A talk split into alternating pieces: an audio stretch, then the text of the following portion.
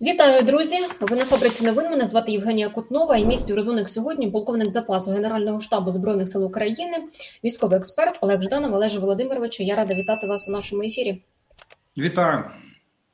Перед тим як ми перейдемо до обговорення важливих новин, попрошу, будь ласка, наших глядачів підписатися на нашу платформу. Це важливо для нашої роботи і думку, зокрема, Олега Жданова. Таким чином побачить та почує якомога більше людей. Друзі, обов'язково підпишіться на Ютуб канал нашого шановного експерта Олега Жданова. Там щоденна аналітика. Олеже Володимировичу, нашу розмову пропоную розпочати із новини про те, що зустріч Україна НАТО на рівні командувачів збройних сил України у Брюсселі пройшла без участі Валерія Залужного.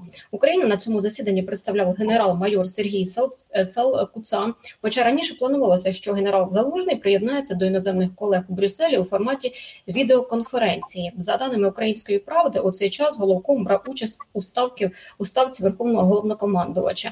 Скажіть, будь ласка, отже, з'явилися думки експертного кола, які говорять про те, що можливо, можливо, так залужного туди не пустили.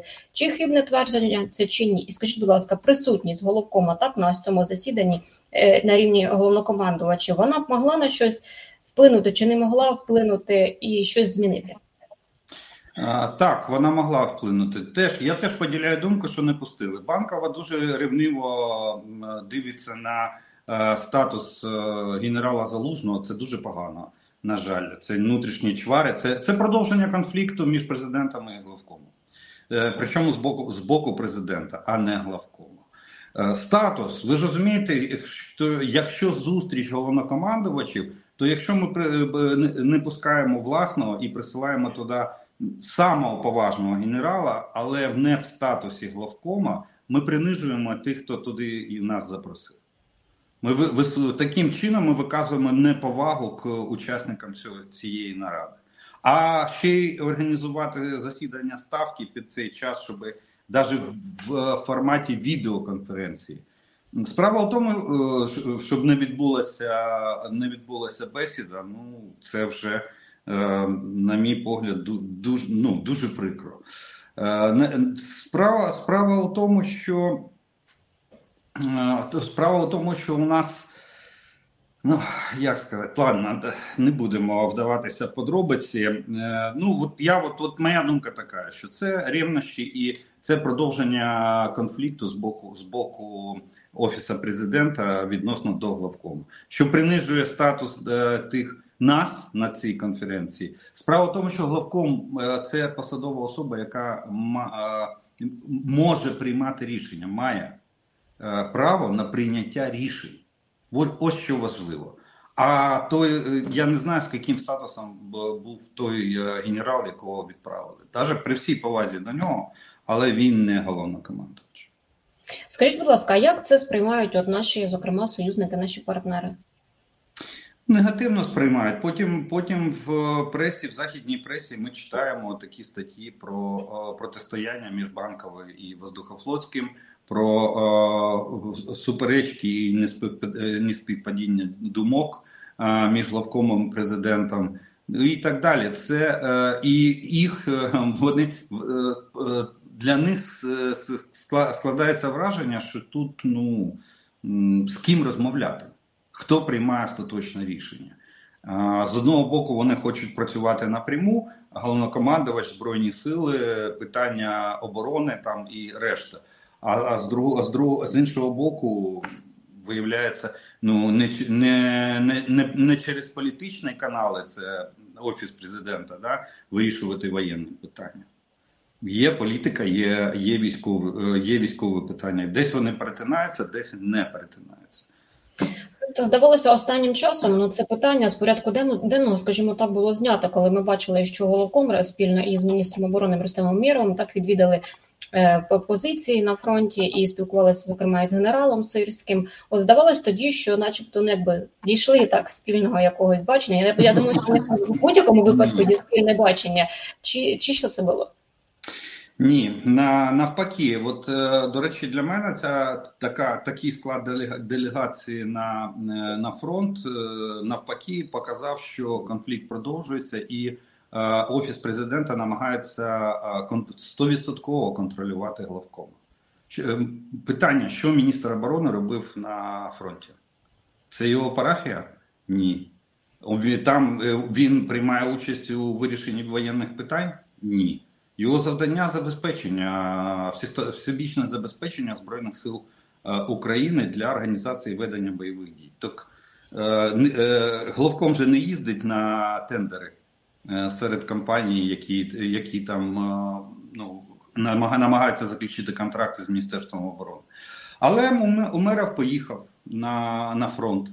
І яка його роль міста там ну абсолютно не зрозуміло. Він фахівець в воєнних питаннях. Вони там розклали карти і обговорювали е, суто військові питання, військові операції. Я тут процитую процитую BBC. Е, BBC News, коли Умерова призначили, вони чітко і ясно опублікували статтю про Умерова. Вона досі висить на сайті BBC, можна подивитися, де вони чітко написали, що це людина Єрмака. І, скоріш за все, призначення відбулося саме з подачі Єрмака. Ну, це цитата BBC.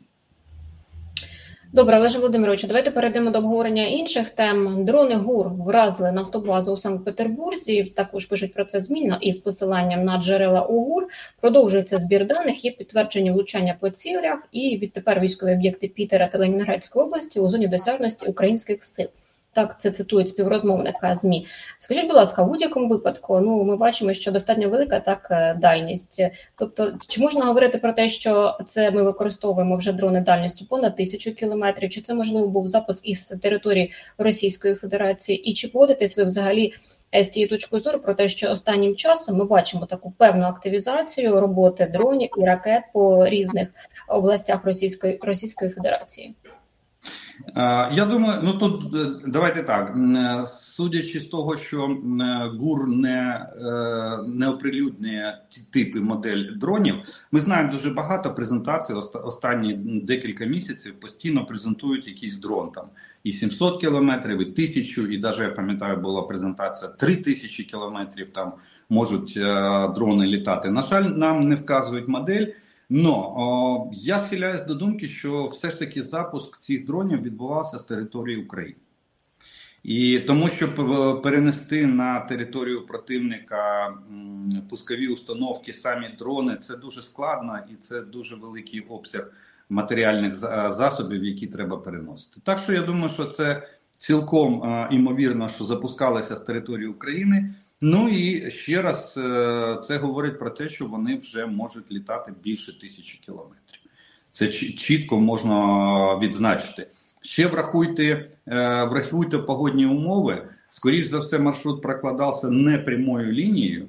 От і а, а погодні умови я маю на увазі там, коли вітер боковий, коли вітер зустрічний, і це е, додаткова витрата пального і додатковий час знаходження в повітрі. Ну, в будь-якому випадку вони е, добралися до до, Сан, до Санкт-Петербургу, вони е, атакували, і е, на сьогоднішній день ми знаємо. Ну, прина... я я, я читав новини, що губернатор Ленінградської області сказав, що все збили, нічого не не постраждалих немає, але пожежа на нафтобазі є. Що що ж тоді загорілося, не, невідомо. І факт того, вони визнають факт, що е, було атаковано дронами, невідомими дронами. Активізація, як ми бачимо, чи ви погоджуєтеся цією точкою зору, що є певна активізація спочатку саме нового року? Ну, вона дуже мала, дуже повільна. Треба на набагато більше. Треба ударів наносити по території ворога, по його воєнним і е, стратегічним об'єктам, які впливають на боєздатність збройних сил. А це в тому числі і нафтобази, в тому числі і енергетичні вузли. Ну на жаль, я так розумію, що знов таки ми впираємося. Презентацій много, а дронів ну вочевидь не так багато. Є також цікава новина про те, що у Севастополі затонув сторожовий корабель типу Таранту. Про це повідомляє повідомляють агенту. А теж у ході своєї розвідки вони е, відзнайшли так цей потоплений прикордонний сторожовий корабель і пишуть про те, що він знаходиться на пристані Бухт, Бухт, Бухти, перепрошую, Гравська. Так і говорять про те, що ймовірно він був підбитий у ході атаки морськими дронами на воєнні об'єкти окупантів кілька тижнів тому. Але ж у новинах нічого не було. Тому який можна зробити висновок, що вони це ретельно приховують?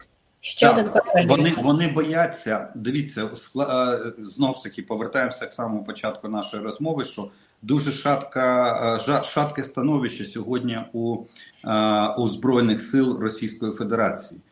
Чому? Тому що перемог немає, є втомленість від війни е, населення, е, інфляція величезна, ціни ростуть, і кожен от такий підбит, підбитий літак чи затоплений корабель, е, корабель для них це проблема, величезна проблема. Тим більше давайте пояснимо, хто, хто не був ніколи в Севастополі, що таке Графська пристань. Графська пристань це самий центр міста. Від неї починаються трибуни, на яких за, зазвичай збиралися люди для е, спостереження морських парадів в Інкерманській бухті, які проводилися зазвичай в Севастополі. Тобто, е, а вони після першої атаки, е, по-моєму, ще в 22-му році першої атаки морськими дронами на Севастопольську бухту, е, вони її перекрили. Там навіть сітки натягнуті стальні, щоб підводні дрони туди не могли зайти. Вони там відкривають, закривають прохід. І тут визнати, що знов при всіх цих сітках, бонових загородженнях, знов пробралися наші дрони і потопили сторожовий корабль, а це дуже серйозна бойова єдиниця. одиниця. Тому їм легше було просто мовчати, що в центрі Севастополя був е, уражений сторожовий корабль. Так же, як літаки, вони досі, ну, у них офіційна версія діє те, що літаки були збиті е, протиповітряними силами Російської Федерації. Правда, вони забули другий етап не менш важливий, ніж перший. Якщо вони визнали Friendly Fire, дружній вогонь, да, то тепер треба е, назвати прізвища винуватця. Ну, як кажуть, якщо якщо гілітіну викатили з підвалу, да, і пил, пил з нього з неї стерли, то треба комусь відрубати голову. От. Але але другого етапу не відбувається, і це викликає дуже багато питань, навіть в самому російському е, суспільстві.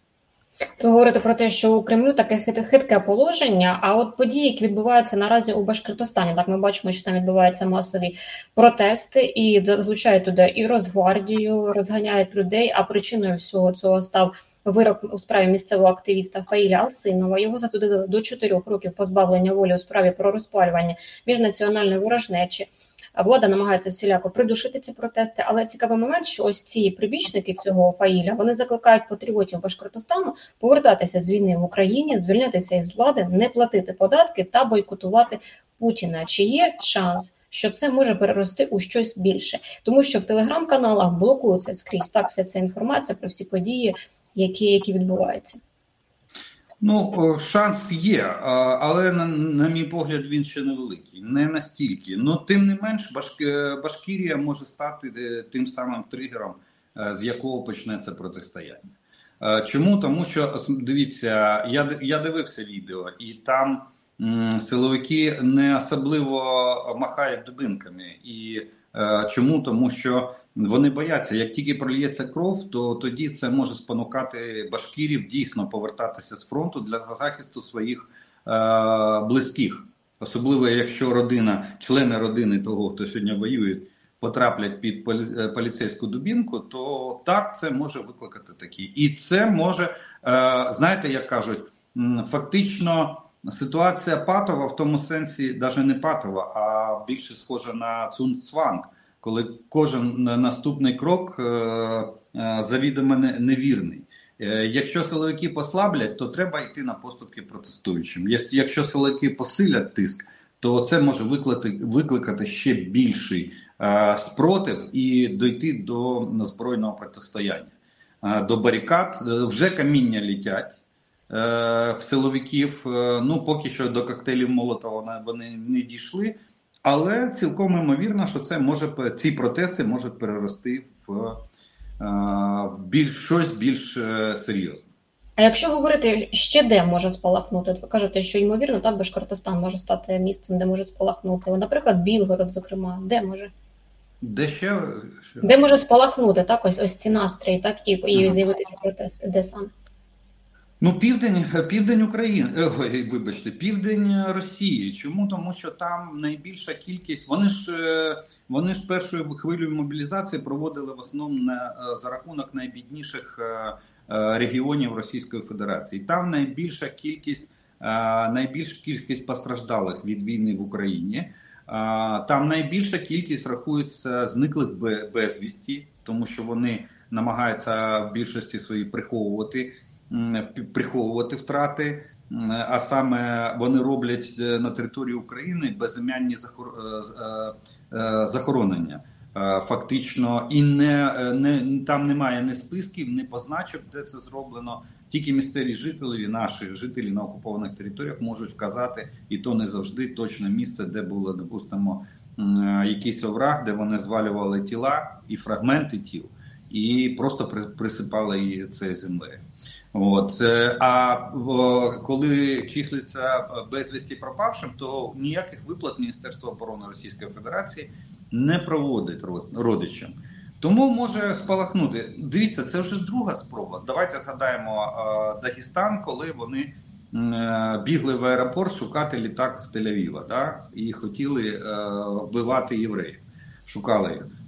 Сьогодні другий рядом недалеко від Дагестану, сьогодні Башкірія. Завтра це може бути все, що завгодно. Караваєва, Черкесія, Чечня,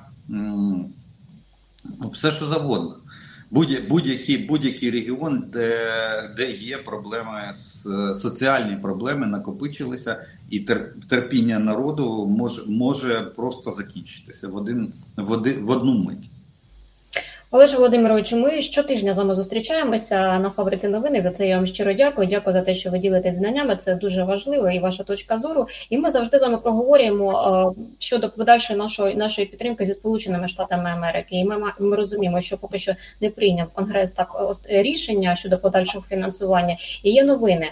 Є е, інформація про те, що президент Байден з лідерами конгресу обговорив стратегічні наслідки бездіяльності, і, зокрема, питання так фінансування. Є інформація про те, що лідер республіканців сказав, що питання фінансування буде розглядатися наступного тижня, але ж. Е, спікер Джонсон про що про що про що він говорить? Що поки не буде вирішено питання кордону, Е, питання не не, не, не зрушить з місця так щодо фінансування України. Скажіть, будь ласка, чи зупинка поставок зброї Сполученими Штатами Америки впливає і вплине на захід? Він також буде починати діяти так само, наприклад, як як США чи ні? Ні, я думаю, що захід навпаки буде підсилювати. І до речі, для Європи навіть є вигода в тому, щоб перехопити пальму першості. Не дарма не дарма Джо Байден провів телефонну розмову з Олафом Шольцем стосовно допомоги Україні. І Шольц, е, бачите, він підтвердив наміри і завірив, що більше ніж на 7 мільярдів е, євро буде надана військово-технічної допомоги Німеччини. Німеччина, бачите, черговий пакет. Вони просто як по розкладу. Ну, це німці, це це їх ментальність. Вони так люблять робити. Вони е, е, е, майже по розкладу от, оголосили про черговий пакет допомоги. Олаф Шольц звернувся к лідерам європейських країн щоб збільшити е, допомогу і забезпечити її необхідному обсязі. Великобританія підтримала, скандинавські країни підтримали. Так що я думаю, що ні. Можливо, е, можливо, по кількості, по обсягам, можливо, зменшення, але е, це може бути в, в найближчій перспективі. Але з часом вони будуть намагатися вирівняти кількість озброєння і техніки для того, щоб для того, щоб не знижати, а може навіть збільшувати е, постачання для, для України. От дивіться сьогодні, що ми маємо? Маємо заяву болгарського міністра оборони про те, що е, майже більша частина ВПК Болгарії працює сьогодні на Україну. Маємо заяву Бареля і представника Єврокомісії про те, що до березня місяця вони все ж таки виконують свою обіцянку. Мільйон боєприпасів ми отримаємо. Ну на цьому ж не закінчиться, значить, е, далі піде другий мільйон. Розумієте? І та, і так далі по по різних е, Франція сьогодні. Франція вже вже питає, де де, де посол, чому його досі немає. Е, до речі, знов таки така така важлива країна, наш партнер, але стільки місяців не відсутній посол. Вони хочуть вони хочуть працювати напряму через посла, щоб ну по дипломатичних каналах для того, щоб сумісно вони готові сьогодні сумісно виробляти з нами зброю. Ті ж самі Цезарі, яких у них було 90, вони 30 віддали нам третину з всього бойового складу, скільки у них було в наяві. А сьогодні вони готові виробляти е, ці е, ці артилерійські системи сумісно з нами. От. Так що я думаю, що ні, Європа Європа в змозі сьогодні перехопити ініціативу.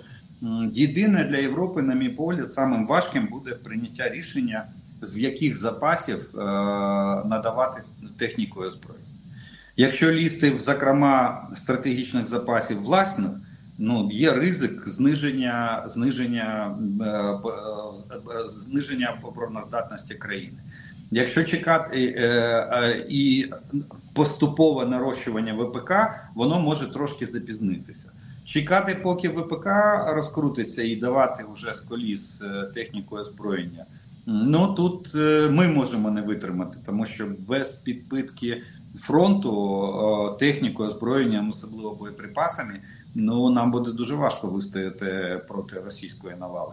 Так що, от, е, от в цьому я думаю, зараз головне, головне питання наших західних е, партнерів, особливо європейських партнерів, в плані їм треба визначитися, як, як умога швидше, звідки і в яких обсягах надавати техніку озброєння. Ви згадали Францію. Відомо, що президент Франції Мануель Макрон має приїхати до України і буде підписана також угода по типу, як була підписана із Великою Британією, і також мова йде про передачу, зокрема 40 ракет по типу скальп. 40 ракет для нас. Що що це що, що які нам можливості так відкриває? Що це буде означати для окупантів? І ось ці угоди, так які ми підписуємо із Великою Британією, і тепер підпишемо із Францією, і все ж таки. Чи це.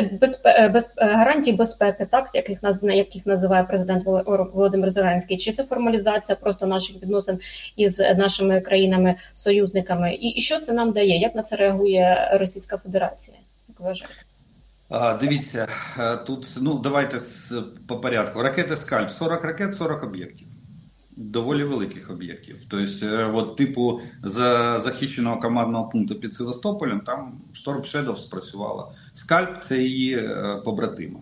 Е, цієї ракети це однотипні. От, Там Таурус ще на на підході, і Бундестаг ну, буде голосувати. Там трошки не, не, невірно трактували перше перше голосування. От, Але е, нічого там не зняли з порядка денного і будуть ще розглядати питання передачі нам ракет Таурус.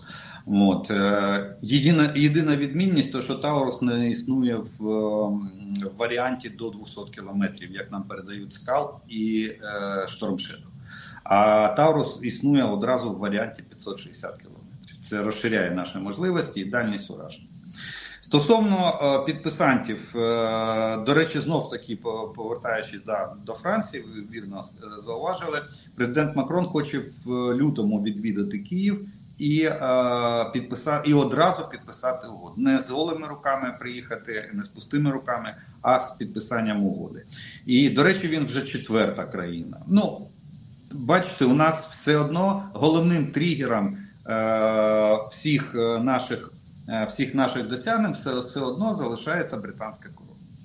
Як би ми як би, як би ми не не, не крутили, не дивилися з якого ракурсу чи боку, бокурсу, е, але британська корона все одно двигун, головний двигун наших наших, е, наших досягнень.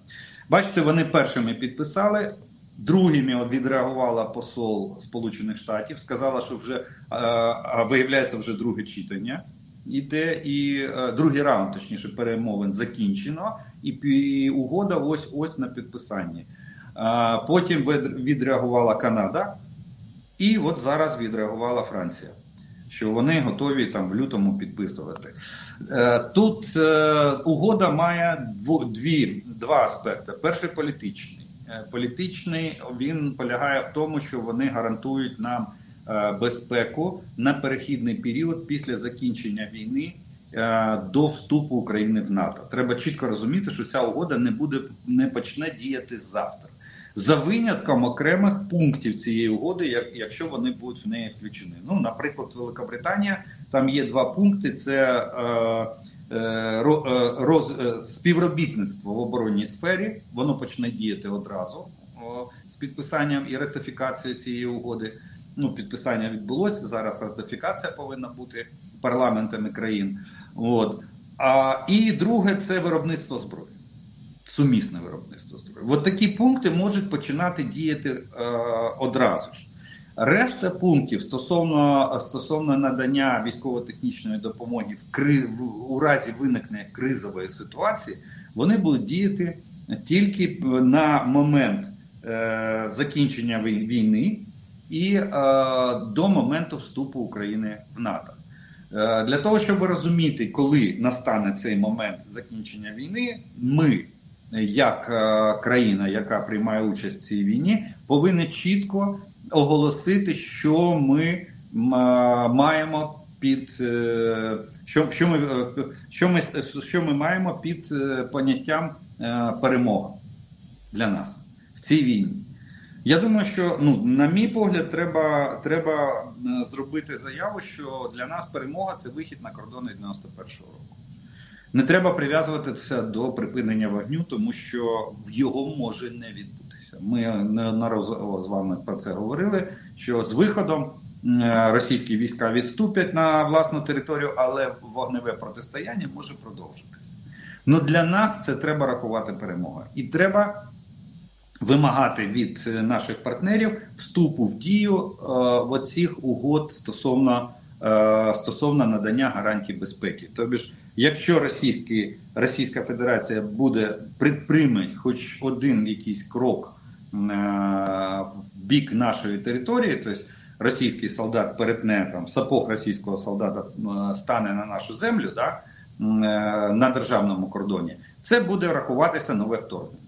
І от тут вже повинні спрацювати оці всі угоди стосовно гарантій безпеки на перехідний період. А як тільки ми виходимо на кордони і оголошуємо, що основна мета війни досягнута, ми е, відновили суверенітет і територіальну цілісність країни.